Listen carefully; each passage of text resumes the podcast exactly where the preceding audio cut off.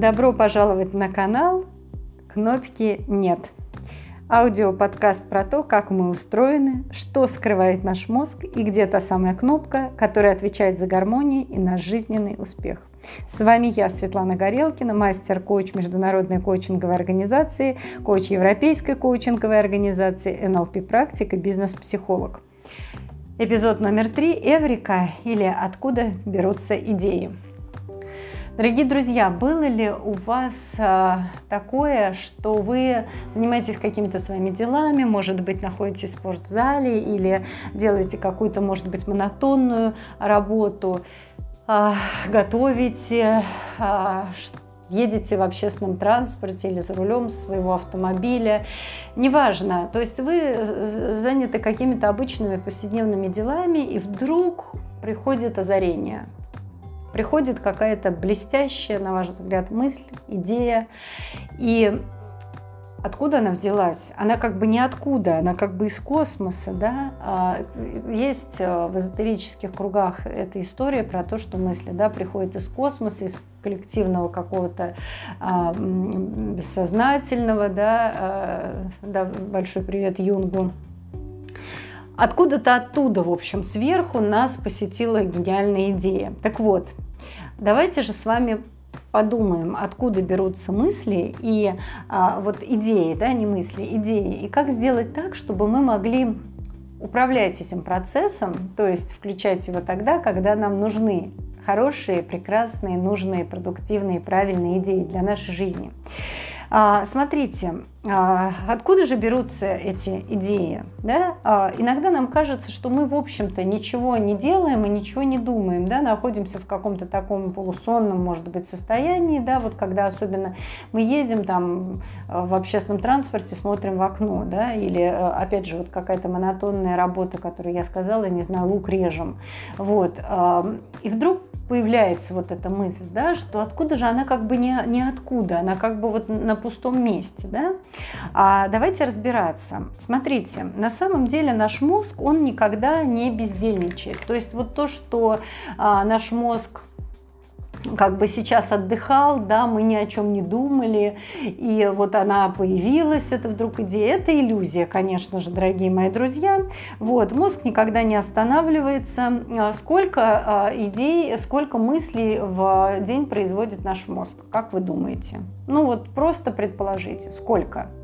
На самом деле есть разные представления об этом, да? Разные ученые называют разные цифры, и это, внимание, цифры разброс от 15 до 100 тысяч мыслей в день.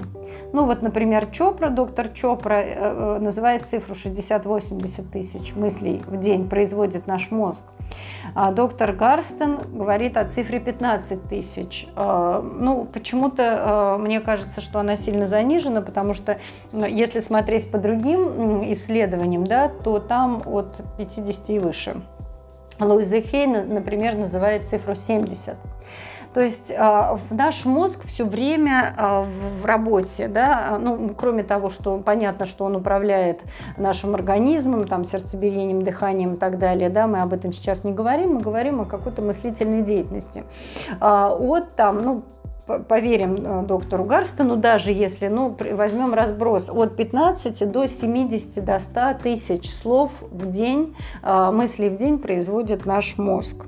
И как мы их воспринимаем? Вот вы можете себе представить вот эту вот цифру, да? Мне что 15 тысяч мыслей, что 80 тысяч мыслей. Вот для меня это огромные цифры, да? И я не могу, то есть первая мысль у меня была, когда я поняла вот эти цифры, да, осознала, что как же так? То есть понимаете, что из этих там нескольких тысяч, десятков тысяч мыслей мы с вами осознаем только немного совсем, да? То есть какие-то мысли у нас повторяются, какие-то мысли появляются новые, какие-то, ну, по результатам наших каких-то прожитых событий и так далее. Вот. Но мы не осознаем такое количество мыслей, конечно же, да? Ну, сомневаюсь, что вы все живете, и если бы мы с вами все 80 тысяч мыслей на сознательный уровень вынесли, да, Я не знаю, что бы с нами было, да? Было ли у вас такое, когда вот вы сидите, вдруг какая-то мысль промелькнула, и вы вот только хвостик ее увидели, и даже не успели ухватить. Вот, то есть, знаете, вот такой какой-то легкий, вот раз, ветерок подул, и вы думаете, только что была какая-то классная мысль, но я не могу ее повторить, я не могу вспомнить, о чем это, да? Вот, такие случаи у вас же были. Это как раз вот те вот кусочки от этих десятков тысяч мыслей, которые носятся в нашей голове. Но, на мой взгляд, это какая-то сумасшедшая работа, да, это какие-то безумные движения там, да, если это визуализировать в виде каких-то там движений, да, то это вот, ну, это бешеная активность на самом деле.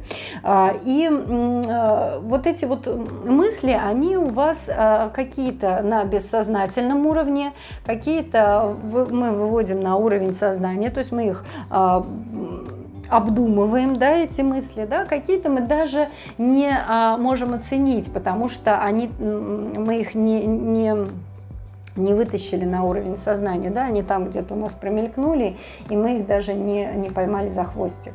Так вот, значит, оттуда и берутся эти идеи, дорогие друзья, вот из этих огромного количества мыслей, которые у нас производит наш мозг. Но что нужно сделать для того, чтобы этот процесс был эффективный? Ну, во-первых, нужно иметь какой-то запрос, какую-то цель, на что вы вообще хотите получить ответ, да? Ну, то есть вы можете использовать вот это вот все, что я сейчас говорила. Для чего? Для того, чтобы, например, поставить себе какую-то задачу. Я хочу придумать идею для бизнеса. Ну вот просто, не надо завтра открывать свой собственный бизнес. Идите потихоньку, хочу придумать идеи для бизнеса. Идей миллион. Вот, задайте себе этот вопрос, подумайте, поразмышляйте на эту тему, сфокусируйтесь на нем, да? Поставьте мозгу задачу. И дальше, вот среди вот всего, что дальше будет происходить, ваш мозг будет искать ответ на этот вопрос, да, и тогда, возможно, вот эта вот идея и выскочит у вас в виде такой вот, знаете, эврика, да, такого инсайта, о, знаю, вот так вот, да. Значит, и если вы ничего не думаете, никакие цели себе не ставите, никакие вопросы не задаете, вот, вообще, в принципе, ничем в жизни не интересуетесь, любите лежать на диване и не думать ни о чем, да, тогда, наверное, и идей таких у вас не будет. Вот, поэтому мозг должен работать, занимайте свой мозг интересной информации, ставьте ему интересные задачи, и будет у вас ответ на ваш вопрос. Смотрите, вторая история. Было ли у вас такое, когда вам, например, вас вызывает начальник, говорит, ну-ка, надо придумать какую-то идею, название придумайте для мероприятия, которое будет проходить для наших клиентов. Вы сидите, думаете, и ничего придумать не можете. Какие-то в голову лезут банальные, глупые идеи, которые вы уже где-то слышали, ничего не приходит творческого, интересного. Вы понимаете, что вот с этой идеей вы не можете пойти к директору, потому что нет идеи, да, вот нет идеи. Вы упорно думаете, вы заставляете себя сосредоточиться, и ничего у вас не выходит. Более того, вы начинаете, может быть, даже себя ругать, какой я бестолковый, что же, я не могу такую простую задачу. В прошлом году я придумал название для мероприятия, в этом году никак не могу придумать название для мероприятия. Все, я лузер, я пропал, моя профессиональная жизнь и карьера накрылась там и так далее, да? И пошли, легли спать расстроенные, утром проснулись, и в голову пришла прекрасная, гениальная идея, которую вы принесли своему руководству, они сказали, вау, вот это супер. Почему так происходит? Значит, смотрите, потому что вы мешаете своему мозгу работать своими эмоциями, да, вот, вы начинаете напрягаться, начинаете эмоционировать, получится, не получится, какая хорошая идея, какая плохая, дальше идет вообще самооценка, начинаем себя поругать, святое дело, да, любимое занятие для многих из нас, это себя поругать как следует, и кто же еще виноват? Вот, как только вы отпускаете ситуации, задача-то не снята у мозга, да, а эмоции вы убираете. Вы расстроились, пошли, легли спать, да, эмоции утихли, информация переработалась во время фазы быстрого сна, и утром, вау, идея пришла, перестало давление эмоциональное вам мешать.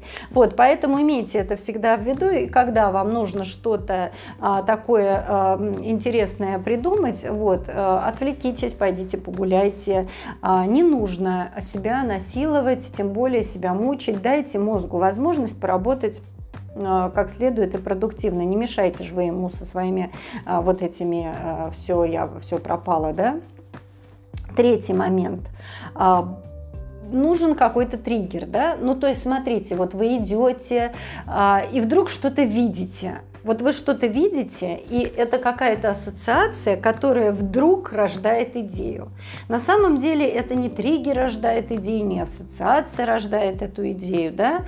А как работает наш мозг? Конечно, он начинает обрабатывать информацию. Он ее обрабатывает не только то, что вижу, но еще то, что было в предыдущем опыте, то, что знаю, то, что помню. Да, он вытаскивает всю информацию из разных там, я не знаю, ну... Сейчас скажу, как образно, да, с разных полочек, да, достает. Это сильно образно, да, это, ну, понимаете, да, это не про наш мозг, но тем не менее, да, вот он собирает эту информацию, собирает, вот, из внешнего мира, из своих запасов каких-то, и в какой-то момент, какой-то детальки, которой не хватало, вот раз вы ее увидели, и вот эта вот мысль, да, то есть вот это вот промелькнувшая какая-то вот даже на, наверное, бессознательном уровне, да, вот, то есть, я не знаю, увидели магазин, да, и дальше путем каких-то вот сложных вот этих вот ассоциаций у вас возникла идея, что вы давно мечтали, я не знаю, писать картины на заказ, да, потому что магазин, купить кисти давно хотела, ну, к примеру, да, то есть выстраивается какая-то цепочка ассоциаций, а там уже что-то подготовлено в мозге в нашем на самом деле, да, и вот это вот, раз вот этот триггер запустил эту мысль, да, это не значит, что мы посмотрели куда-то, вау, и мысль пришла, да, что это нам дает, какой совет здесь дам, значит, не сидите, уткнувшись в одно место, когда вы раздумываете над какой-то там идеей, задачей, расширьте, пожалуйста, свое восприятие, пойдите куда-то, посмотрите по сторонам, дайте вашему мозгу получить больше информации из внешнего мира, и тогда все будет прекрасно. Следующая история. Вот смотрите, опять же, давайте представим, вам дано задание. Придумать, опять же, вот, ну, мероприятие. Ну, придумайте какое-нибудь мероприятие, которое вы проведете там, не знаю, для ваших клиентов, вашей компании.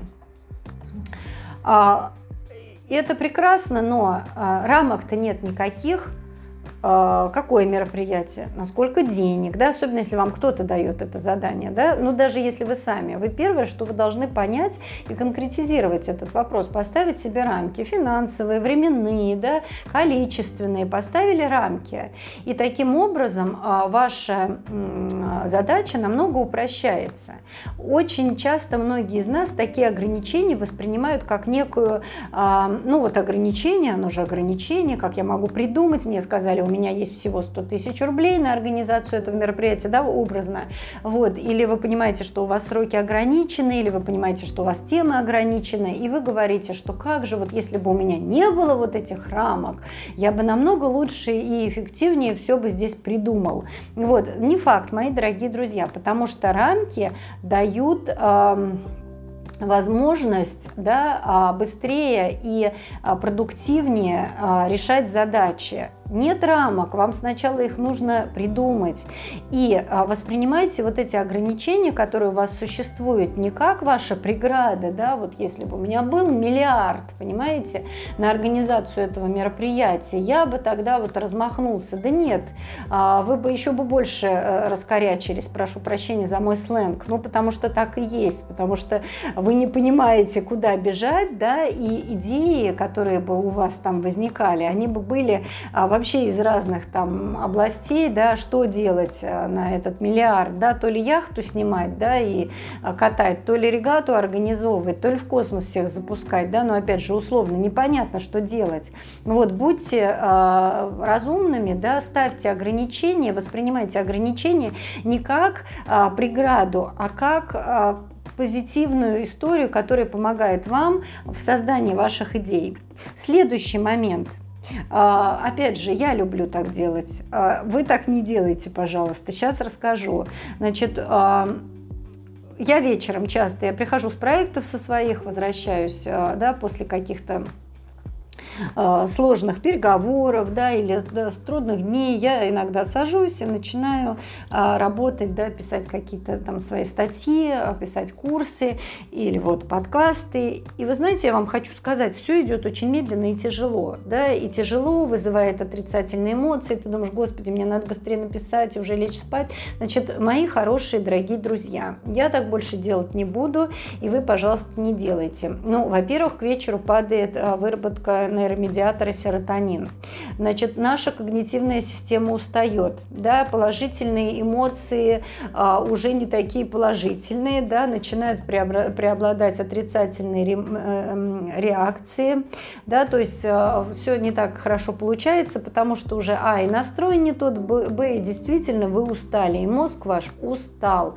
Хватит над собой издеваться, вы сделаете то же самое на свежую голову, как вам говорят, не просто так, народная мудрость, утро, вечером мудренее. Да, это не всегда, может быть, касается утро-вечер, но просто имейте в виду, что когда вы устали, вот, у вас продуктивность падает. И то, что вы сделаете прекрасно за 15-20 минут на свежую голову, у вас уйдет намного больше времени, если вы делаете на уставшее. Никакие, да, и более того, когда, наконец, ваш несчастный, уставший мозг произведет какой-то инсайт, какое-то озарение, вы знаете, как здесь можно переоценить эту идею, потому что реально вы, ну, в таком сейчас состоянии, что вы объективно оценить, насколько она хороша, не можете, ваш мозг не может, да, вы увидели, обрадовались, вау, я придумал, вот, возможно, эта идея вообще окажется не жизнеспособной, вот. Поэтому не мучите себя, занимаемся психогигиеной, понимаем, что на уставший мозг ничего путного придумать невозможно, да, и вообще дайте себе отдохнуть. А если вы вдруг садитесь работать и что-то начинает у вас идти, вы что-то начинаете делать, потом перевозбуждение настолько у вас охватывает, да, потому что действительно нервная система уже перегружена, что вы потом даже еще и уснуть не можете, потому что будете просыпаться среди ночи, обдумывать эти мысли, которые пришли в голову, они вам будут казаться гениальными. Вот. Не факт, что на утро также покажется. Итак, выводы. Значит, что нужно сделать, чтобы использовать особенности работы нашего мозга для продуктивной работы с собственными идеями? Да, что нужно сделать? Во-первых, нужно фокусироваться на своих целях всегда. Это не значит, я все время об этом говорю, вижу цель, не вижу преград, больше ничего на свете не вижу и пру туда как танк. И вообще весь белый свет – это моя цель, которая меня туда манит, и больше ничего на свете нет, кроме нее. Я не об этом. Значит, фокусировка на целях и задачах должна быть. Поставьте мозгу хорошо, поставьте задачу и вперед, да, об этом мы с вами тоже будем говорить. Значит, что нужно сделать второе? Нужно, видите, эмоции зашкаливают, да, уберите эмоции, отвлекитесь, дайте мозгу возможность переработать нашу информацию.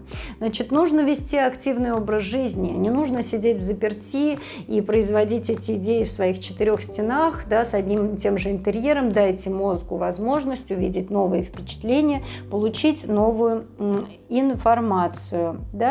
Следующий момент. Ставьте себе ограничения и используйте их себе на пользу, да? Ограничения в смысле ставьте рамки себе, да? Уточняйте свои задачи, да? Я их называю ограничениями, да, здесь, ну, поставьте, скажите рамки, как угодно скажите, да, слово ограничение, наверное, не очень хорошее, не будем, да?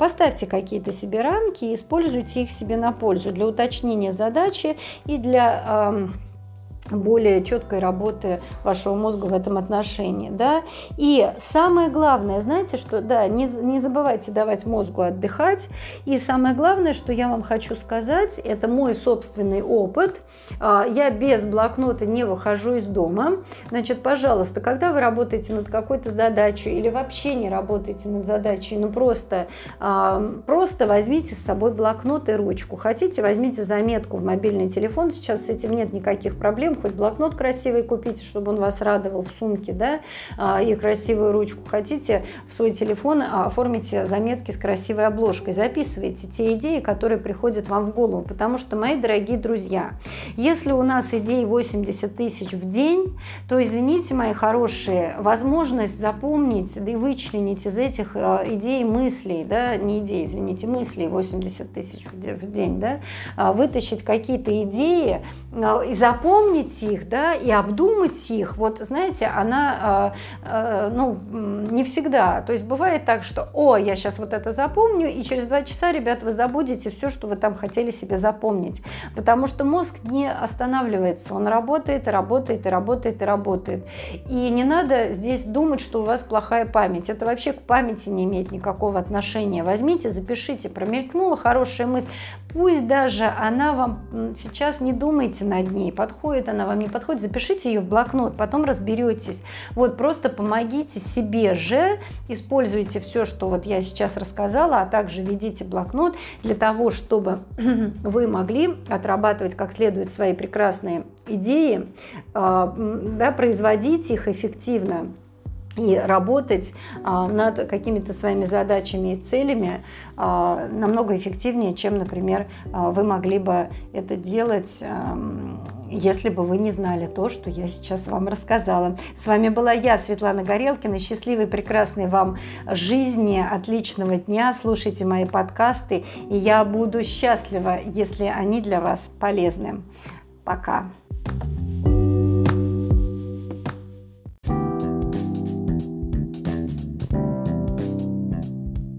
Добро пожаловать на канал «Кнопки нет».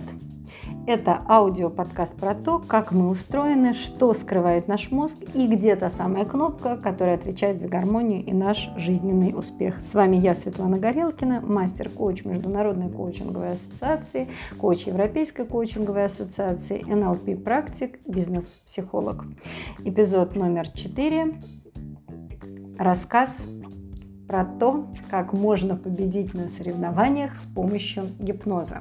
На самом деле это реальная история, которая произошла в практике известнейшего во всем мире психотерапевта Милтона Эриксона. Как он использовал гипноз для подготовки внимания команды стрелков для победы на соревнованиях.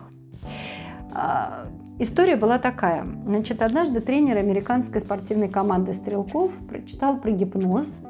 И поскольку они готовились к серьезным соревнованиям, они хотели победить русскую команду. Тогда это было очень... Ну, то есть вот это противостояние между Россией и Америкой, да, кто вперед полетит в космос, кто там... победит в каких-то соревнованиях, да, это очень стоял острый вопрос тогда в спорте в том числе, вот, и было очень важно победить на этих соревнованиях русскую команду. Тогда, ну, а никак не получалось, потому что реально физические возможности спортсменов, вот они как-то, ну, отставали, почему-то вот, ну, навыков не хватало, да, спортсмены не выигрывали. Но очень нужно было вот победить, не знаю, может быть, установка сверху какая-то пришла, да, победи или умри, вот, неизвестно. Но история умалчивает, история рассказывает о том, что тренер, видимо, потеряв уже всяческую надежду, прочитал про гипноз и решил обратиться к Милтону Эриксону, чтобы тот как-то с помощью гипноза настроил его команду, подготовил команду к победе. Тогда про гипноз было много разных чудес, писали, и вот он, видимо, решил поверить в это чудо и произвести такой эксперимент. Значит, он пришел к Эриксону, говорит, вот такая стоит задача, нам нужно победить, но на что Эриксон сказал, что это здорово, потому что я врач, я ничего не смыслю в оружии, ружье я держал 2 раза в своей жизни, когда был подростком, я знаю, как оно выглядит, но я не понимаю, как из него стрелять так, чтобы попадать в цель, вот, поэтому это здорово, они умеют стрелять, я врач, я возьмусь за эту работу, я уверена в успехе, но надо понимать, что командир команды узнав, что тренер договорился с Эриксоном, что это гражданский человек, что это человек, который никогда в руках не держал оружие, что он ничего не смыслит, да, в подготовке к соревнованиям, что это вообще, ну, непонятно, что это за эксперимент. Он был в бешенстве, в ярости. Вот. И, ну, не знаю уж зачем, пригласил тогда в команду еще двоих стрелков, которые на самом деле были самыми отстающими. Если в среднем команда там стреляла 60 баллов, получала, да, за, там, не знаю, что у них там сеты, за что это, за раунды, за соревнования, 60 баллов, вот, то эти два стрелка вообще по 40 могли, больше 40 баллов они набрать не могли никогда. Вот, значит, Милтон Эриксон спросил, сколько надо выстрелов делать подряд на соревнованиях. Он узнал, что это 40 выстрелов подряд, вот, и он начал работать таким образом. Он стал говорить каждому, он говорит, что я знаю, что попасть первый раз в десятку очень несложно. Вопрос вот в чем. Сможете ли вы сделать это дважды? Сможете ли вы попасть в десятку на 11-м выстреле после 10 попаданий? Вы попали 19 раз. Можете ли вы попасть в 20-й? Нервное напряжение возрастает с каждым удачным выстрелом. Вы попали 29 раз. Можете попасть 30-й, вы попали 35, 36, 37, 38, 39. Можете ли вы попасть в 40-й раз?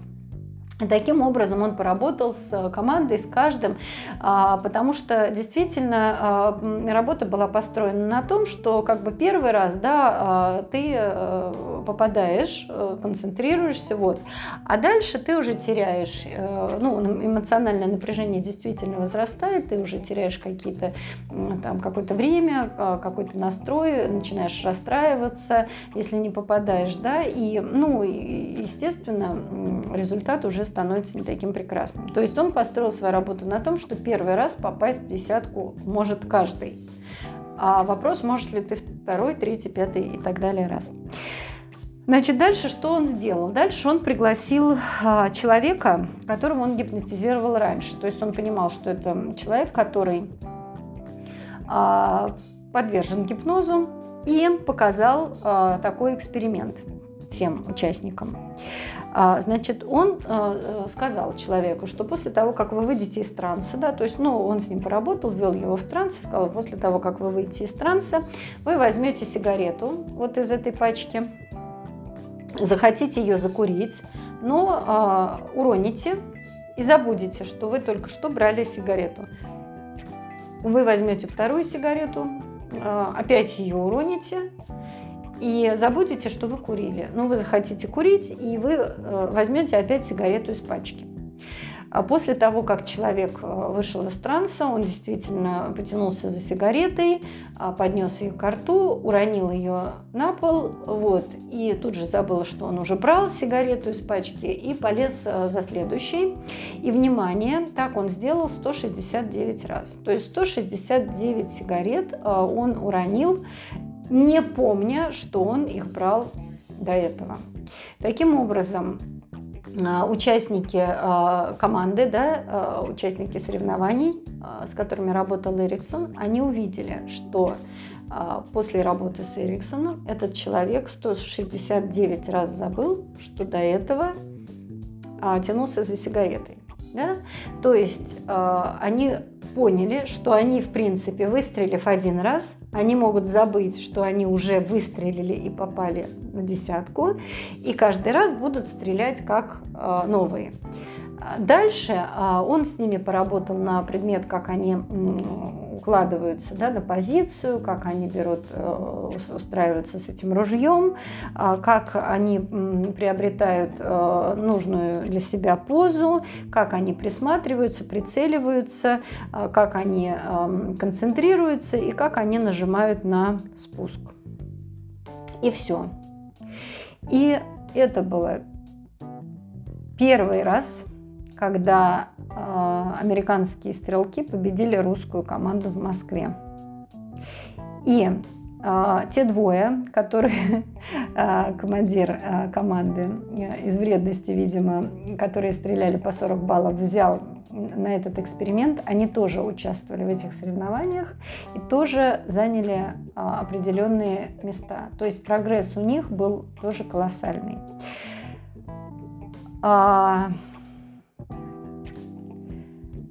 Здесь можно сделать вывод о том, что Эриксон работал на самом деле над тем, как нужно сосредотачиваться на задаче. То есть вот он говорил о том, что в принципе задача у них, да, не сделать 40 выстрелов в десятку попасть, да, а задача в том, чтобы каждый раз попасть один раз в десятку. Вот эта история, да, и она оказалась, эксперимент оказался на самом деле прекрасен, потому что получилась победа, и получилось, что человек, не имеющий никакого отношения ни к спорту, ни к стрелковому спорту, ни вообще ни к ружьям, никогда в жизни не тренировавший спортсменов, да, с помощью знаний о работе мозга, он показал, что возможно и такое, да, не тренер, не спортсмен помог команде выиграть. Вот, и, ну, вот и теперь думайте, что вы будете делать с этой информацией, которую я для вас сейчас записала. Я желаю вам прекрасной, яркой, интересной, продуктивной жизни. С вами была я, Светлана Горелкина. Пока.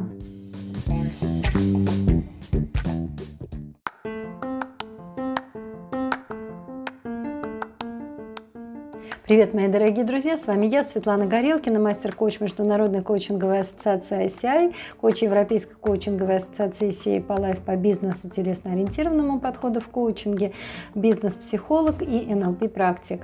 И сегодня я с вами с темой про счастье.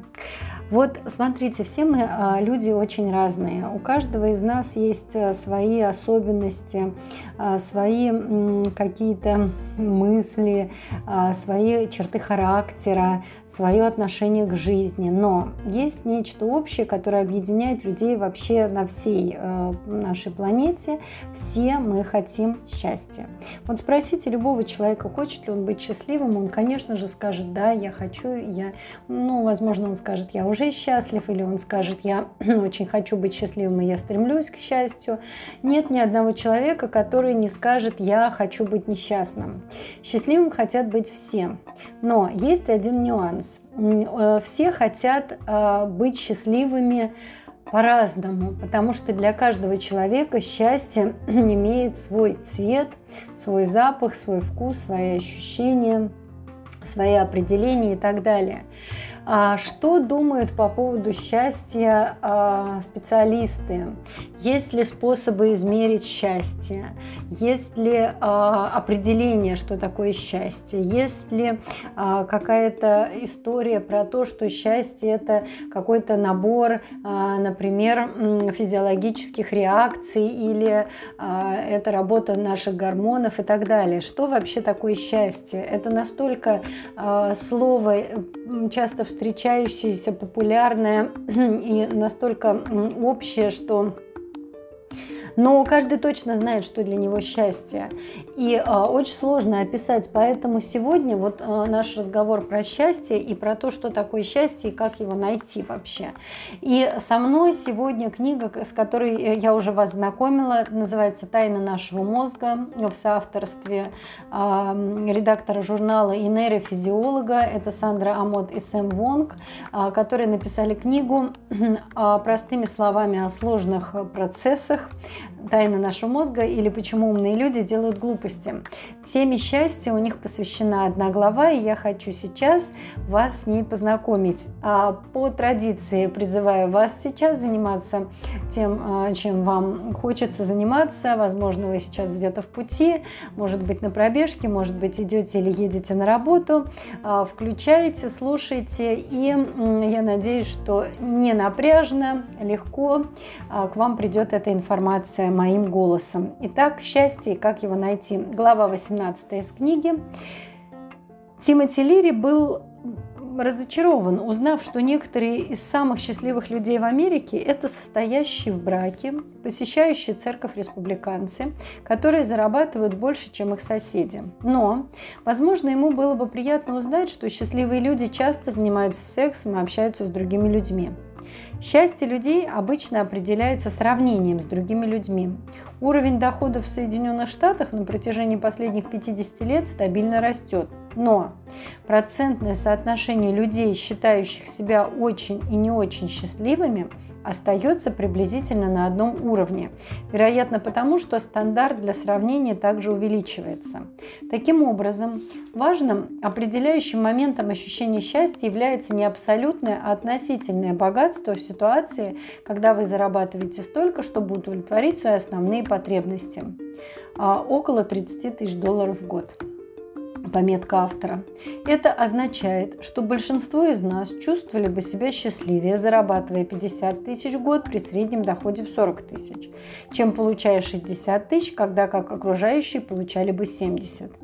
Вещи, которые мы сможем купить на лишние 10 тысяч в год, вовсе не компенсируют ощущение счастья, которое переполняло бы нас от понимания того, что нам платят больше, чем коллегам. Как сказал один исследователь, ключ к счастью – это низкие ожидания. Делая крупную покупку, стоит помнить, что в конце концов вы сравниваете выбранный товар не с тем, что имеется в магазине, а с тем, что уже имеется у вас дома или у ваших друзей. Людям свойственно чувствовать себя менее удовлетворенными, когда им приходится выбирать между большим количеством вариантов, чем если бы в продаже имелось всего несколько видов продуктов. Это происходит из-за того, что сравнение с большим количеством имеющихся вариантов может снизить ощущение счастья, заставляя нас жалеть об упущенных возможностях, которые мы не выбрали. Даже важнейшее событие жизни влияет на ощущение счастья меньше, чем можно было предположить. Например, слепые люди вовсе не менее счастливы, чем зрячие. Люди в браке обычно бывают счастливее одиноких. Однако наличие или отсутствие детей никак на это не влияет. Похоже, что после сильных временных реакций на большинство хороших или плохих событий в жизни ощущение счастья человека возвращается на свою исходную позицию, которая обычно бывает положительной. Этот процесс называется адаптацией, и именно в нем причина того, что многие люди продолжают покупать разные вещи, которые им вовсе не нужны. Если покупка чего-то нового дает вам возможность ощутить счастье, вам придется все время что-то покупать, обновляя этот эффект, поскольку он никогда не длится долго. Заметка. Знаете ли вы? Счастье во всем мире. В Америке различия в восприятии счастья между отдельными людьми не сильно зависят от демографических факторов, таких как доход. Однако все меняется, когда мы начинаем сравнивать страны. Объяснение может заключаться в том, что благодаря относительному уровню благосостояния и стабильности этой страны у американцев различия в уровне счастья, основывающиеся на экономических и политических обстоятельствах, не столь значимы.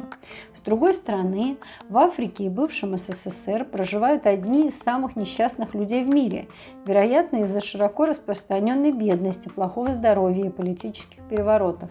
Исследователи из компании «Economist Intelligence Unit» посчитали, что 82% уровня среднего восприятия счастья в разных странах можно предсказать, отталкиваясь от 9 основных характеристик.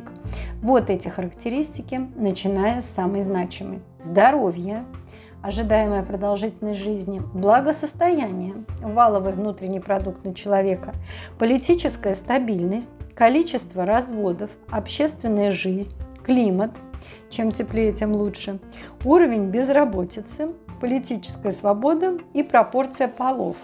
Чем больше мальчиков рождается по отношению к девочкам, тем счастливее люди. На счастье влияют и культурные факторы. Так, люди в Дании постоянно демонстрируют гораздо более высокий уровень счастья, чем в Финляндии, хотя эти страны похожи по большинству демографических показателей. Датская исследовательская группа предположила интересное объяснение. Согласно одному опросу, у датчан более низкие ожидания на предстоящий год, чем у финнов.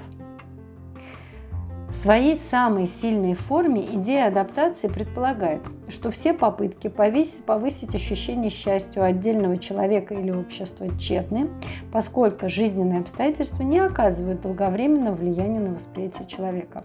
Удивительный подход и почти точно неверной.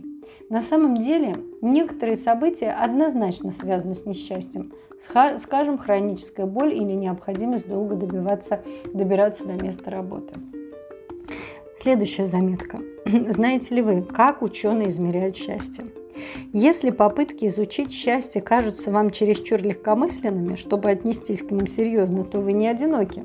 Конечно, есть определенные ограничения в исследованиях подобного типа, но они более надежны, чем это может показаться. Обычный метод сбора данных довольно прост. Ученые звонят людям и спрашивают, насколько те чувствуют себя счастливыми, насколько вы в целом удовлетворены своей жизнью в последнее время. Очень, достаточно, не очень или совсем не удовлетворены. Затем задают массу других вопросов про доход, семейное положение и хобби. Опросив большее количество респондентов, обычно несколько тысяч, они пытаются определить, какие ответы чаще принадлежат счастливым людям, а какие несчастливым. Этот подход, называемый коррелярным, имеет один большой недостаток. Если вы выяснили, что два события обычно происходят одновременно, есть большая вероятность, хотя и нет никакой гарантии, что между ними существует определенная связь, хотя вы не можете сказать, какая именно. Так, знание того, что женатые люди обычно бывают счастливее, чем одинокие, не дает гарантии, что ваш сын станет счастливее, если женится. Чтобы вы об этом не думали. Возможно, жизнь в браке делает людей счастливее, а может быть, просто счастливым людям легче найти партнера для брака. Психологи, измеряющие уровень счастья одних и тех же людей в течение многих лет, выяснили, что оба этих убеждений верны. У счастливых людей больше вероятность выйти замуж или жениться, что в свою очередь делает их еще счастливее. Не все исследования счастья корреляционные, но интерпретируя подобные методы, необходимо помнить, что связь между двумя явлениями не говорит нам того, что нам хотелось бы узнать больше всего, что причина, а что следствие. А ведь может существовать еще и другая причина. Кроме того, как в большинстве психологических исследований, полученный вами ответ будет сильно зависеть от формы вопроса. Например, когда женщин просили перечислить занятия, которые они больше всего любят, список, сейчас переворачиваю страничку, возглавлял ответ «Проводить время с детьми». Однако, когда другие исследователи попросили женщин описать свои чувства во время разных видов деятельности, которыми они занимались день назад, данные показали, что взаимодействие с детьми приносит приблизительно столько же радости, как и работа по дому или ответ на электронную почту. Полученные результаты дают основание полагать, что женщины считают общение с детьми очень приятным скорее в теории, чем на практике. Конец заметки. События жизни, обладающие долговременным негативным эффектом на ощущение счастья, также включают в себя смерть супруга, развод, инвалидность и потерю работы. Во всех этих ситуациях люди все равно адаптируются, их ощущение счастья затрагивается особенно сильно сразу после неприятного случая, а затем движется обратно по направлению к средней линии, но адаптация бывает неполной. Даже спустя 8 лет после смерти супруга оставшиеся партнеры чувствуют себя менее счастливыми, чем это было при жизни их мужа или жены. Целенаправленные попытки повысить уровень счастья имели определенный успех, который длился некоторое время, но этот способ гораздо эффективнее при неоднократном повторении. Психологи наблюдали за одними и теми же людьми в течение долгого времени, и показатели ощущения счастья большинства из них оставались более-менее стабильными. В одном исследовании немцев, длившемся 17 лет, ощущение счастья только у 24% респондентов заметно изменилось от начала к концу исследования, и только у 9% оно изменилось сильно. Все личные события – женитьба, здоровье, уровень дохода – влияют только на 20% разницы в ощущении счастья у американцев, тогда как генетический фактор влияет на 50% различий. Ощущение счастья однояйцевых близнецов, выросших раздельно, но обычно из-за того, что они были усыновлены разными людьми, приблизительно настолько же близко друг к другу, как ощущение счастья однояйцевых близнецов, выросших вместе, и гораздо ближе, чем восприятие счастья двуяйцевых близнецов, выращенных раздельно. Оставшиеся таинственные 30% включают в себя неточности измерения, например, различия между отдельными людьми, в в понимании ответа исследование в основном удовлетворен. В целом, мозг всегда реагирует сильнее на изменения, чем на длительное состояние во всем, даже на уровне отдельных клеток. Нейроны также способны адаптироваться, хотя они обычно делают это быстрее, чем за секунду, а не в течение месяцев. Адаптация весьма эффективна, поскольку в основном мир стабилен, тогда как большая часть действий, важной для нашего мозга, находится в изменяющейся части мира. Движущиеся предметы, изменившееся лицо вашего супруга или неожиданный источник еды. И если наш мозг может схитрить, пожертвовав своими ограниченными ресурсами для предоставления вам новой информации, то это может помочь нам более эффективно реагировать на окружающий нас мир. Нейроны в нескольких областях головного мозга активнее реагируют на подкрепляющие события. Подкрепление способны тому, что вы, скорее всего, повторите данное поведение. Примерами таких вознаграждений можно считать еду, воду, секс и более сложные виды позитивного социального взаимодействия. У людей подкрепление обычно ассоциируется с субъективным чувством удовлетворения, и люди, как и животные, готовы работать ради них, а также ради специфически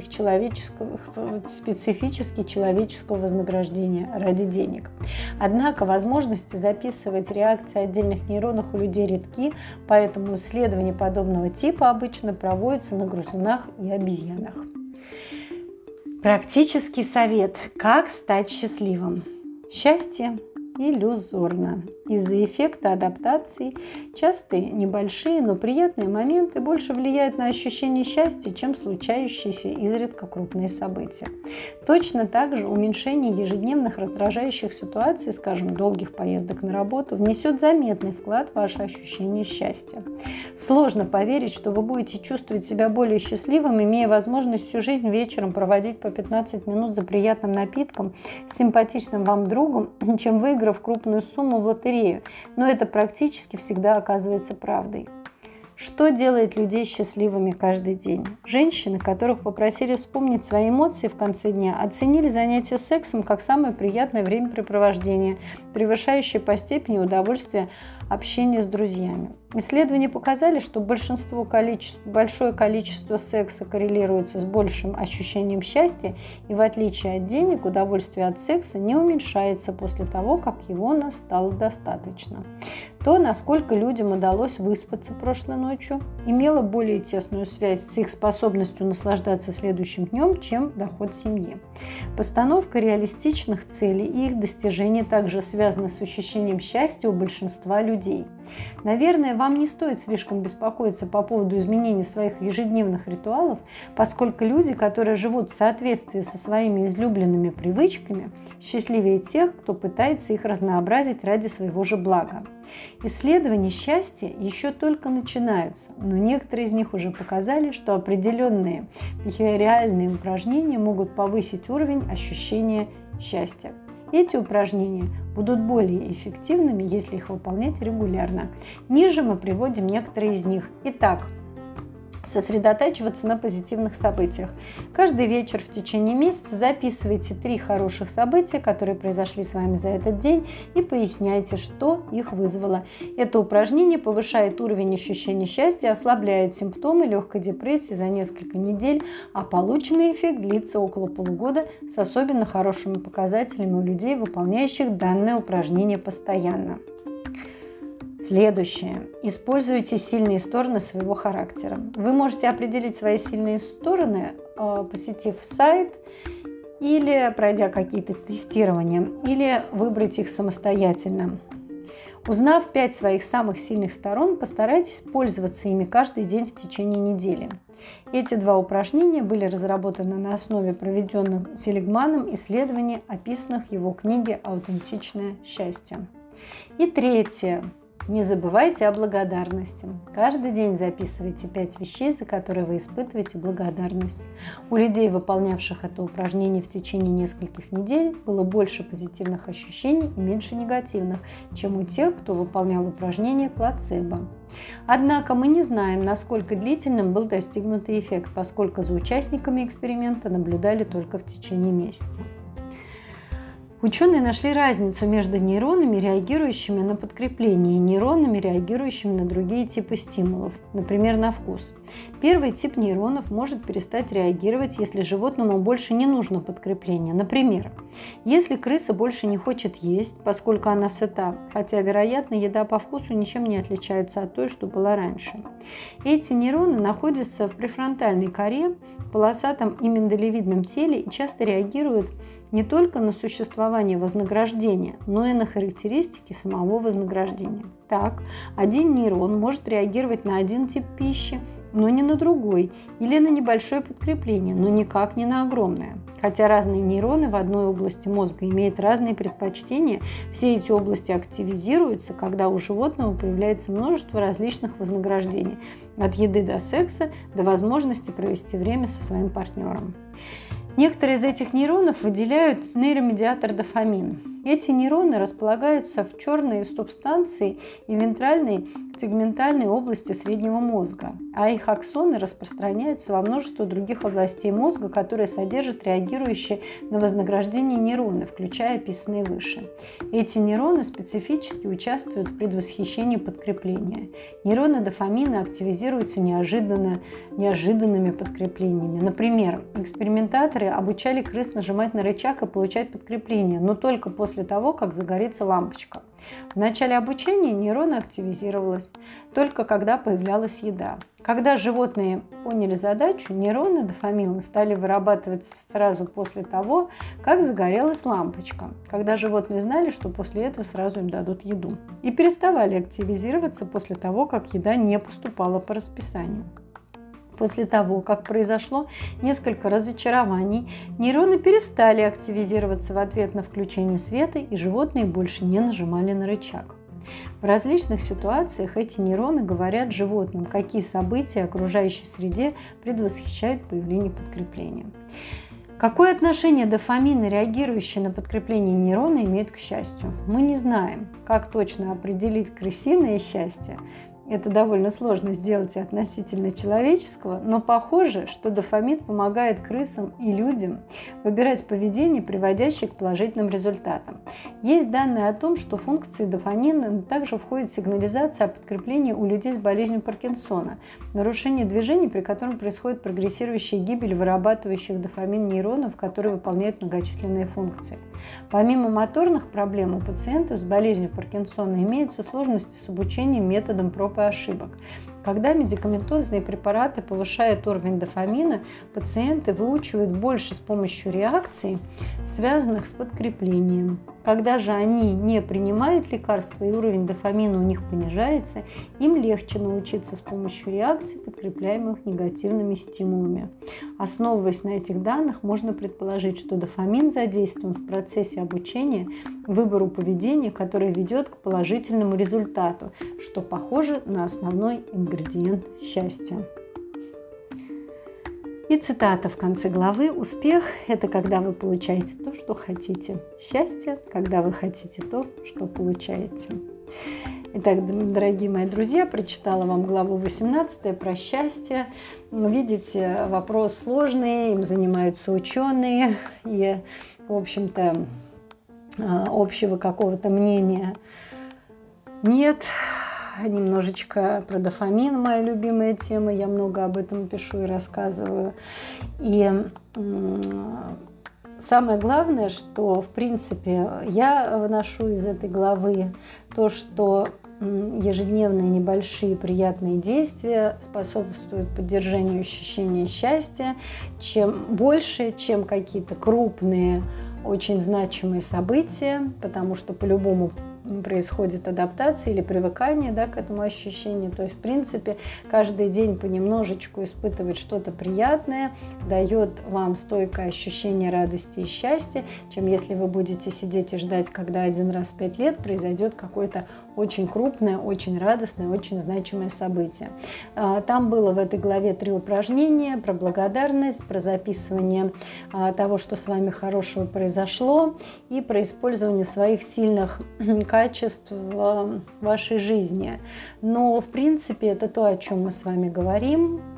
очень часто. И, в общем-то, в книге, которую мы сегодня рассматривали, нейрофизиолог Сэм Вонг, доцент кафедры нейрофизиологии и молекулярной биологии Принстонского университета, говорит нам о том, что записывайте, друзья мои, хотя бы 3 положительных события, и, может быть, пишите еще и благодарности. И это будет для вас вкладом в формирование ваше личное счастье. И я желаю вам быть счастливыми, так, как вы этого хотите. Помните, что каждый человек рожден для того, чтобы быть счастливым.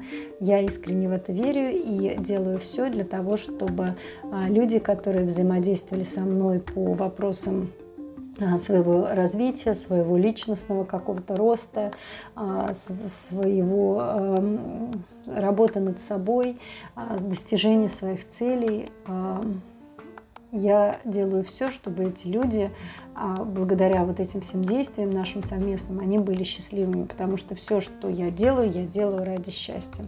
Итак, счастья вам большого. Я с вами прощаюсь и надеюсь, что сегодняшний подкаст был для вас полезным. Пока.